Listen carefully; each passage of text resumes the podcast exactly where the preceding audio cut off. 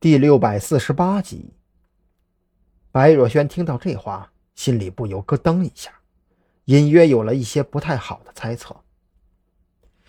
呃，大概百分之五十吧，还有百分之二十尚在洽谈中，剩下的百分之三十被那些零碎的小公司抢走了。不过你问这个干嘛？你别告诉我。张扬露出凝重的表情，重重的点了点头。呃，是这样，出了点问题。本来呢，在我们监控之中的马老三忽然失踪了。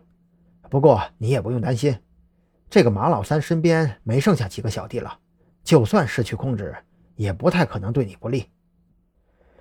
白若萱差点没从椅子上窜起来，这叫什么事儿啊？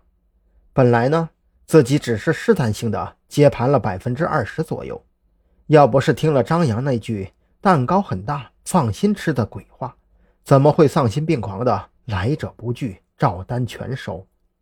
现在好了，元强渔业的客户几乎被自己一网打尽，你现在又跑过来跟我说这个？蓝雨桐这会儿已经有点明白张扬的计划了，虽然不忍心看着白若萱被如此折腾，可谁让坑他的是张扬呢？自己当然是选择帮着自己人了。于是。蓝雨桐毫不犹豫地拉了一把张扬的胳膊：“你别吓唬他，马老三那个人虽然记仇，但是这会儿自保都成问题，不大可能来找白若萱的麻烦。所以说呀，根本用不着咱俩保护他。”张扬一愣神，暗自给蓝雨桐竖了个大拇指，也就顺着蓝雨桐的话往下说：“啊，也对呀，那咱俩不用待在这儿了。待在这儿干嘛呀？”反正话咱们带到了，让他自己小心点就是了。蓝雨桐翻着白眼儿，一副无所谓的模样。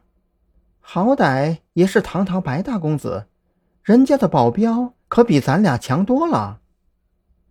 别介呀！白若萱这会儿都快哭了。你们对马老三这个人并不了解。我跟你说，这种人呢，越是走投无路，就越是丧心病狂。吃饭那会儿啊，你让我放心吃。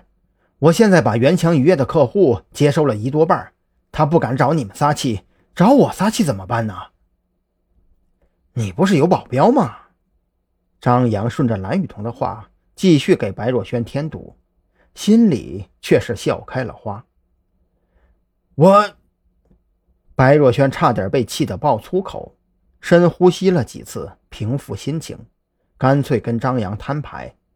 行了行了，你们俩既然来了，肯定不可能不管我，对不对？直接说吧，你们俩想让我干嘛呀？哟呵，这货脑瓜子还是挺灵光的嘛！张扬有些惊讶，却是很快恢复了常态。不是我说你啊，老白，我知道你是个商人，在商言商很正常，可是你不能把我们的友谊看得如此塑料吧？什么叫我们要你干什么呀？我们在你眼里就如此冷漠淡薄吗？白若萱被张扬这一通抢白给搞得无语了。蓝雨桐见白若萱面色越发难看，知道火候已经差不多了，悄悄朝着张扬使了个眼色：“老白，你是真的想多了。我们眼下正在追查一个线索，实在抽不开身来保护你。